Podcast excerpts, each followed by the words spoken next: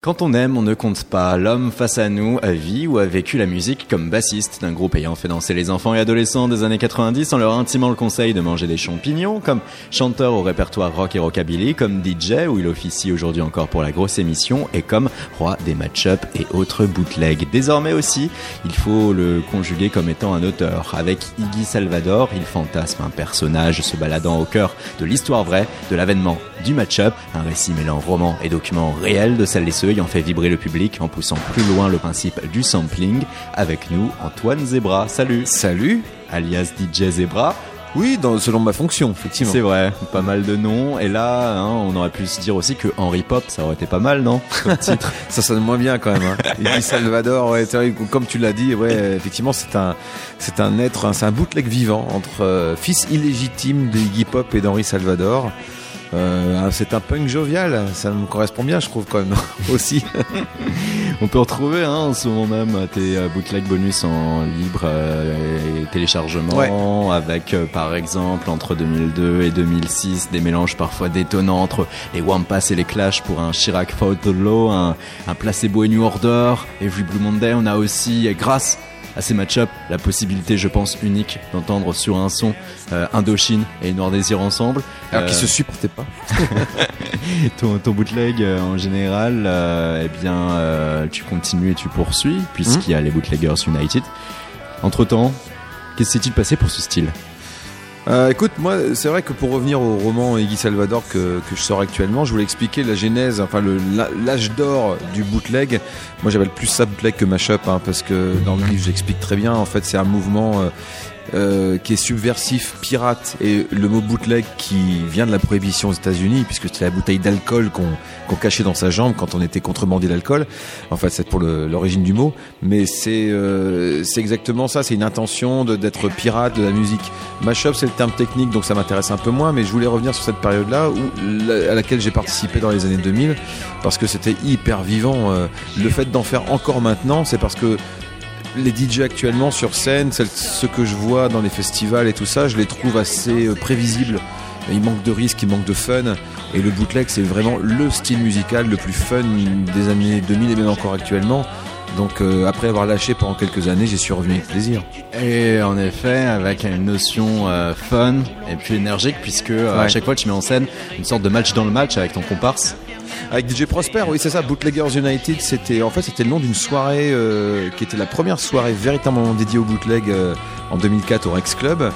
Et euh, j'en ai fait plusieurs comme ça sous ce nom-là. Je l'avais lâché, puis je trouvais que le nom sonnait bien. C'était une façon de réunir toute la scène vivante qui, qui était autant française que anglaise, américaine, chilienne, et allemande. Il y en avait partout, tout ça. Puis le, juste pour le nom, en fait, quand j'ai contacté DJ Prosper il y a deux ans, je me suis dit bon, on va reprendre ce nom-là, puis on va se faire une battle tous les deux. Euh, l'un face à l'autre, euh, et puis s'amuser à se balancer des musiques à la gueule, tout simplement. Donc là, c'était ça. C'est c'est un projet qui me permet de, de redéfinir l'intention de ce bootleg-là, enfin du bootleg tel que je l'entends, c'est-à-dire une vraie prise de risque et un, un désossage complet de la musique. Et puis le livre sert aussi à expliquer pourquoi j'y suis revenu. Car avec Bootleg, on peut entendre beaucoup de choses. Cette notion de pouvoir mélanger les morceaux ensemble, cette notion aussi parfois d'arriver avec un petit euh, enregistreur pour pouvoir euh, piquer comme ça des euh, versions live, enregistrer des concerts, ouais. enregistrer aussi parfois des morceaux dans des studios un peu en pirate et pouvoir les lâcher pour que le plus grand nombre en profite. Bah, c'est vrai que pour certaines personnes, le mot bootleg désigne un enregistrement pirate, mais pas forcément un mix de DJ. Euh, ça a été pendant très longtemps des, des, enregistrements volés en concert ou en studio. D'ailleurs, il y a les bootleg series de Bob Dylan euh, que lui-même a commercialisé ensuite parce que c'était des, des, fans qui lui avaient dit, ben voilà, je t'ai enregistré, je t'ai volé ta musique, mais je la redonne. Et puis lui avait joué le jeu du, des bootleg series, qui n'étaient pas ses enregistrements officiels, mais euh, ça l'amusait beaucoup. À l'époque, c'était les cassettes qui pouvaient partir comme ça. Il y a des groupes qui ont été, un groupe comme Grateful Dead aux États-Unis est devenu immensément populaire grâce aux bootlegs, c'est-à-dire grâce aux enregistrements volés de leurs concerts. Et, mais ça a été euh, considéré comme de la piraterie et au-delà de ça, de, de la criminalité. C'est-à-dire qu'aux États-Unis, le mot bootleg est répréhensible par le FBI. Si tu le dis, c'est que tu es criminel. Euh, en Angleterre, ils n'ont pas ce problème-là, donc la, scène bootleg était beaucoup, beaucoup plus vivante de ce côté-là. Et euh, en France, en fait, on a appelé ça bootleg parce qu'on a suivi les Anglais, tout simplement. Mais je trouve ça vachement bien d'avoir un mouvement musical qui soit expliqué au sens euh, social et historique. c'est hyper riche euh, et c'est ce que j'explique dans le roman. C'est justement la notion même du roman, puisqu'il y a une partie qui va vraiment être dédiée à l'histoire euh, du mouvement bootleg, un genre qui a pu euh, faire euh, chavirer son public en impulsant une énergie de dingue, en mélangeant parfois des classiques, parfois autre chose, mais en nous permettant de recréer et de reconstruire une musique. Et de l'autre côté, il y avait aussi à travers le bootleg toutes ces notions qui allaient être négatives, celles d'un mouvement punk aux yeux de l'industrie musicale qui ne pouvait pas supporter de voir s'évaporer des droits d'auteur. Bah, faut, comprendre qu'en fait, le bootleg, enfin, le mouvement qu'on appelait aussi bastard pop, parce que les Anglais ont appelé ça la pop bâtarde, c'est un mouvement qui est créé, qui a été, qui est né grâce à Internet. C'est arrivé au moment d'Internet, c'est-à-dire qu'il y avait des versions a cappella hmm. euh, de Eminem au début, Missy Elliott et Beastie Boys et d'autres qui circulaient sur Internet illégalement. Et puis les mecs se sont servis, ils ont commencé à faire leur remix. Et puis comme ils pouvaient pas les sortir euh, et que le, à l'époque on était quand même en, au modem, hein, les, téléchargements, 56K. télécharger un MP3 sur internet, ça pouvait prendre euh, facilement 15 à 20 minutes.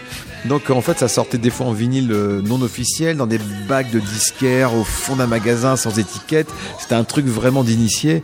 C'était hyper drôle et ça, pour revenir dessus, c'est c'est vachement bien. Et, et puis ensuite, Internet a complètement démocratisé cette façon de faire dès, 2006-2007, c'est l'époque où je suis devenu vraiment connu en tant que DJ Zebra. C'était vraiment à la portée de tout le monde. Tout le monde s'y est mis, les meilleurs comme les plus mauvais, et c'est devenu euh, la foire au grand n'importe quoi. Mais finalement, avec le recul, il en reste des mix. On ne sait pas trop qui a fait quoi, on a ça dans son disque dur, on sait plus d'où ça vient, mais on les a quand même. Et ce livre sert à, dire, bah oui, mais derrière tout ça, il y avait des gens, et je vous explique qui, ils étaient. Et alors, qui sont-ils? Bah, euh, à l'origine, euh, tout le monde connaît les Too Many DJs, par exemple, qui ont été les seuls à sortir une compilation de bootleg euh, qui s'appelait plus du coup bootleg parce que bootleg faut dire que c'était un truc pirate donc euh, eux comme ils en ont fait un disque dans les bacs bah c'est devenu du mashup. C'est c'est ce que j'explique. Mashup c'est le terme technique et finalement ça devient presque légal. Donc tout le monde connaît euh, les Too Many DJs et pas seulement pour ça mais pour leur mix en général. aussi. Oui mais euh, il y avait toute une scène en Angleterre. Il y avait une soirée qui s'appelait Bastard qui réunissait tous les mecs qui faisaient ça et il y a eu des, des, comme ça des mix qui sont rentrés directement dans les charts. Le premier est vraiment être rentré numéro 1 des charts aux États-Unis, enfin en Angleterre plutôt. C'était un mix entre Christina, euh, Aguilera et les Strokes. Et en fait, personne ne savait d'où ça, ça venait un postier. C'était un mec qui était postier. Il a fait ça. Il a envoyé une radio. C'est devenu numéro 1. Et ça a foutu tellement la merde que les ayants droit des Strokes et de Christina Aguilera ont dit, mais on veut que, les radios arrêtent de jouer ce truc-là parce que ça, ça foutait la zone sur, euh, par rapport à leurs propres singles respectifs. Et euh, je trouve ça assez, marrant qu'un postier arrive à foutre la merde dans l'industrie du disque. Et ensuite, c'est devenu comme ça. Ça, ça donnait des gens comme Gorom Production, qui était le grand gourou anglais. Euh, Party Ben, euh, qui a fait le fameux mix entre Oasis et Green Day, qui a été mondialement connu en 2005, qui venait de San Francisco. Et puis bah, en France, on était surtout deux à être connus, Louis Placido et moi, où nous on plus sur le terrain, c'est-à-dire que notre truc c'était de faire DJ sur les scènes de concert, ce qui n'était pas le cas de tout le monde. Donc on a gagné notre galon sur les scènes. Comment ça a été euh, vécu vis-à-vis de celles et ceux que tu réempruntais à ta sauce? En général très bien. Hein. Ils étaient. Euh, moi j'ai le souvenir de de Kali. Bon c'est sûr Kali, euh, j'ai mélangé à YouTube. C'était son fantasme absolu, donc il était hyper content. Il m'avait invité à faire Taratata avec lui dans ce qui est devenu le premier bootleg live sur une télé. D'autres, je prends un exemple sur Camille. Camille, elle a pas trop aimé que je la mélange, mais je l'ai mélangé à Nirvana, mais elle était dans un espèce de, purisme total sur son album Le Fil. Et le fait d'arriver avec la grosse artillerie, le Panzer, le, char d'assaut Nirvana, c'est sûr que ça n'a pas fait trop plaisir. Mais en général, les artistes m'ont toujours laissé faire. Il y a eu des, moments plutôt les managers ou les maisons de disques m'ont dit bon là t'abuses, il faut que t'enlèves tes MP3 de ton site. Et je dis bon ok pas de problème, je comprends, hein. je suis pirate, mais je comprends aussi qu'il y a une industrie derrière. Mais la plupart du temps, les artistes, ils n'auraient jamais attaqué un autre artiste. Et puis après, ça m'a permis de les faire en live, surtout avec eux. Louis Attaque, ils m'ont emmené en tournée sur six dates, dont Bercy en 2006. Euh, M, il est venu faire la guitare avec moi, Oxmo Puccino aussi. Enfin, et là, franchement, c'est un régal. Ça devient vivant, quoi. Qu'est-ce qui fait qu'il euh, y a eu un trou par rapport à ces bootlegs? Il y avait une façon de pouvoir. Euh, On avait fait le tour de la question. Mais les Anglais, dès 2000 2004, 2005, pour eux c'était plié, c'est-à-dire que ça devenait euh, plus amusant. Euh, ce qu'ils aimaient bien, c'était, enfin, les Anglais, ils ont toujours inventé des, des, modes, et une fois que la mode est devenue trop populaire, ils ont arrêté. Ouais, Bon. C'était les, Ang- les Américains, par contre, en ont fait un vrai business. Il y a- à San Francisco, il y a une soirée qui s'appelait Booty, et ils ont fait des franchises. Donc, il y avait Booty San Francisco, à laquelle j'ai joué quatre fois. Puis après, Booty Los Angeles, Booty Boston, Booty Berlin, Booty Paris. Eux, ils ont créé des trucs comme ça en disant on va faire du business avec le bootleg. Et du côté de la France, on était, euh, tous ceux que je connais, hein, certains exercent encore, on était vraiment dans un amour de la musique en disant on aime certaines chansons, donc on va faire nos versions à nous avec euh, ce qu'on préfère, Noir Désir, euh, ACDC, euh, Téléphone, etc., etc. Et puis dès qu'on a mélangé toutes nos chansons préférées, eh ben, on, avait beaucoup moins de matière, ça nous excitait plus. Donc c'est retombé à cause de- des sources disponibles. Et puis après, euh, la deuxième vague, euh, enfin la même, je dirais même la cinquième ou sixième vague, parce qu'il y en avait plusieurs, c'était un petit peu retour, justement, comme je te disais euh, par rapport à moi, un retour à l'amusement, en disant, bon allez, on a envie de se marrer une dernière fois, on s'y remet. Et puis certains s'y sont remis d'une façon très putassière, on va dire, en mélangeant des tubes du moment, hein, des Lady Gaga, des Katy Perry, tout ça. Et puis moi de mon côté, je me suis dit, j'ai juste envie de défoncer plein de musique. Alors, donc euh, je suis resté punk moi de mon côté. Mais on a tous des intentions différentes. Tu as été en tout cas témoin privilégié de ce mouvement euh, qui était véritablement mouvement à un moment donné et euh, qui Ouais. avait pu véritablement changer notre façon de concevoir, d'écouter de la musique. Là, tu mets ça au sein d'un roman avec cette dose du coup historique, réelle, certaines anecdotes même avec ces batailles judiciaires, Pascal Nègre par exemple. Et de l'autre côté, il y a ce passage fictionnel avec ce fameux personnage d'Iggy Salvador, qui euh, lui, en gros, est un DJ exhibitionniste totalement débridé, qui euh, va être encore plus punk encore que, ce que tu as pu être. Euh, cette partie fictionnelle et l'acte là de passer à la fiction romancée. Ouais, parce que en fait, à la base, c'est vrai que ça fait ça fait huit ans que je pense à ce bouquin et euh, ça fait huit ans que je collectionne des, des, des documents qui sont très rares en fait parce que la plupart des forums ont fermé et tout ce qu'il y avait comme témoignage de cette époque-là n'est plus disponible sur Internet. C'était hyper dur et heureusement que j'ai fait des copies d'écran et j'ai j'ai gardé des traces de ça. Parce que même actuellement, on ne trouve plus. Donc, euh, c'est un témoignage un peu exceptionnel dans, ce bouquin. Et je me suis servi de cette partie journalistique et de témoignages réels. Et je pouvais faire un livre euh, didactique euh, très Wikipédia du bootleg, on va dire. C'est ce que je voulais faire avec Christophe Crenel, qui est un journaliste que j'aime bien. Puis on s'est rendu compte qu'en fait, c'était pas dans l'esprit bootleg de faire ça. L'esprit bootleg, c'est de se dire est-ce que c'est vrai ou est-ce que c'est faux? Est-ce que The Cure a vraiment chanté avec téléphone? Est-ce que Jimi Hendrix a vraiment joué de la guitare avec euh, Beyoncé? Euh, Même si on ne le sait pas, l'écoute d'un bootleg crée une espèce de doute. Donc je voulais que ce bouquin ressemble à ça. euh, Et Iggy Salvador, c'est un doute. Est-ce qu'il a vraiment existé ou pas? Est-ce que ce tu présentes comme étant le roi. ah, c'est lui, ouais, c'est lui. Alors effectivement, je m'inspire de, de ce que j'ai vécu, mais je lui fais vivre des choses qui n'ont pas existé. Euh, je et le, le format roman me permet d'exacerber tout ça. euh. donc là, ce qui est marrant, c'est que là, il faut que je me retienne un peu en interview souvent, c'est qu'on va me demander, mais ça, c'est vrai ou c'est pas vrai? Je dis, Ah, ça, ça me concerne plus. C'est Guy Salvador. On peut se cacher derrière ce personnage maintenant. Bah ouais, voilà, il, il existe en lui-même. euh, et euh, mais euh, le livre, il sert aussi à, à- à- à apprendre beaucoup de choses à, à des gens qui, sans être forcément férus de, de culture DJ, euh, vont découvrir qu'il y a eu une bande de pirates qui se sont amusés à un moment, quoi. C'est tout. C'est la dernière fois d'ailleurs qu'on peut retrouver pareil transgression dans la musique. Ouais, à mon avis, ouais. euh, c'est pas parce que t'écris euh, je vais te bouffer ta chatte dans un index de rap que t'es subversif, quoi. c'est même, moi je trouve même très, assez ça. C'est banal consensuel. même. Ouais, ouais. Alors que nous, en fait, on foutait vraiment la zone, quoi. Je me souviens, euh, il y avait euh, un, un bootleg que j'avais fait entre euh, Diams et la Mano Negra. Je l'avais passé sur France Inter. Je, bossais chez Laurent Laviche sur France Inter un jour. Et là, il y a un message qui tombe sur. Parce qu'on on avait un chat sur France Inter. Et quelqu'un qui m'écrit en gros, en gros, cette, mais on n'a pas le droit de faire ça. mais c'est juste de la musique, mais c'était ces gens. J'avais massacré une Mano Negra. Pour lui, c'était, une honte totale, quoi. Donc, euh, euh, certaines chansons qui sont très, très vivantes dans l'esprit des gens, euh, qui les ont accompagnées pendant des années, euh, quand on touche à, leur cœur. l'artiste culte, ils se mettent dans des étapes pas possibles. Et ça dépasse même, je pense, ça dépasse la- le côté salace euh, et, et du coup consensuel de certains textes de rap, c'est sûr. Techniquement, quel a été le bootleg le plus dur que tu as réalisé? Le moment où euh, tu as voulu quand même forcer, forcer une idée alors que techniquement l'assemblage était très délicat. Putain, là, tu me poses une colle, là. Oh là là, j'en ai. Alors, il y en a un que j'ai laissé, qui m'a pris du temps, mais parce que j'avais pas les pistes. C'était pas pour une, une question d'idée, mais le bootleg, en- c'est encore actuellement un de mes plus des préférés par les gens euh, quand je les mixe. C'est entre Bob Marley and the Wailers, euh, Is This Love, et Soft Cell Tainted Love. Donc je l'ai appelé This Tainted Love. Et au début, comme j'avais pas les pistes séparées de Bob Marley et que c'était difficilement mélangeable euh, avec les pistes originales, je l'avais fait pour le live. C'est-à-dire que je tournais avec un, un chanteur euh, suisse qui s'appelle Dynamite et il le faisait en concert avec moi quand je faisais du bootleg live, comme ça, avec des invités au chant. Et à un moment, on m'a envoyé des pistes séparées de Bob Marley. C'était quoi Peut-être huit mois plus tard. Et là, je dis, bam, ça y est, je peux le faire. Heureusement, ça a été, ça a été super cool.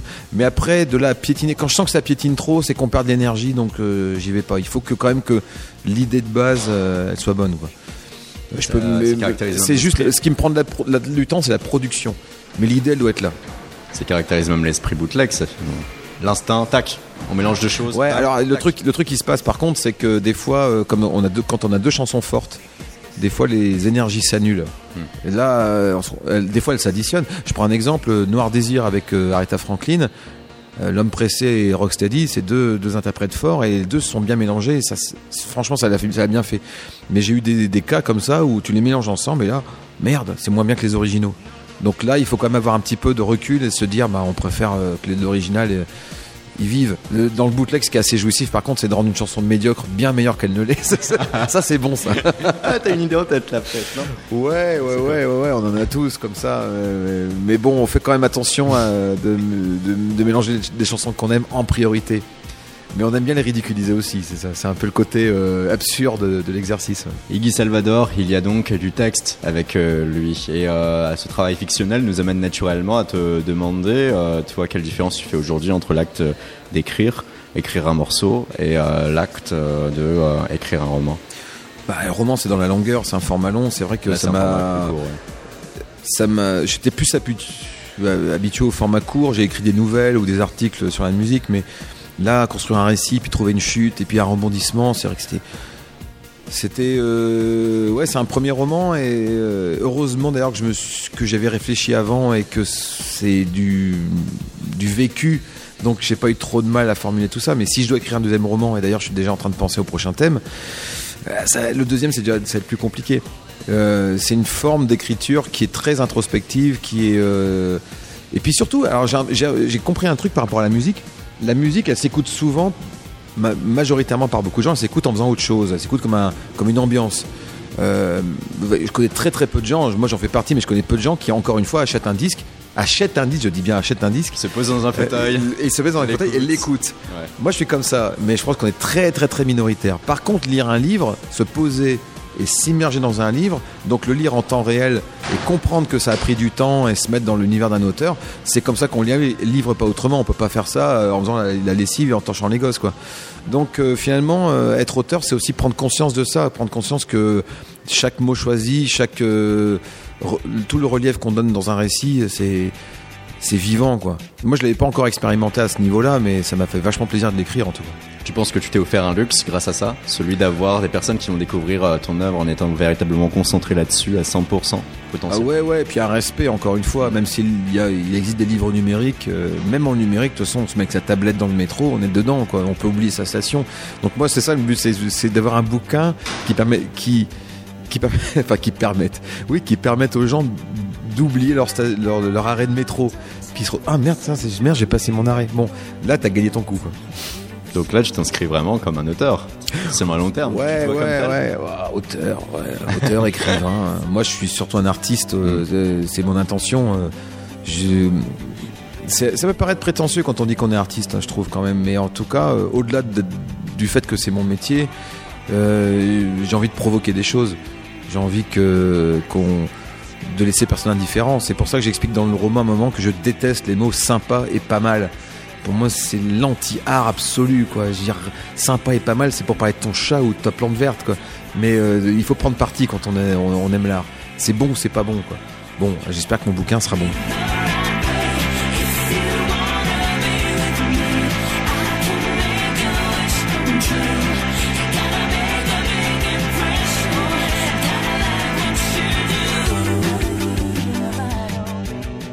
Chaos. La quotidienne de Radio Néo, du lundi au jeudi à 19h.